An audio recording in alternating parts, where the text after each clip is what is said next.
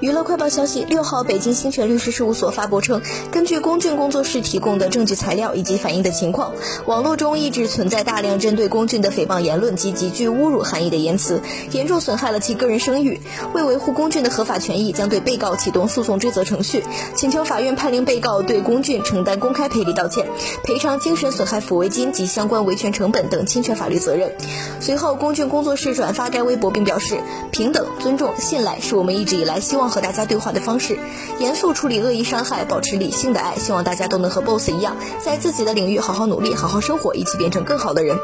目前上述案件处于待法院审核状态。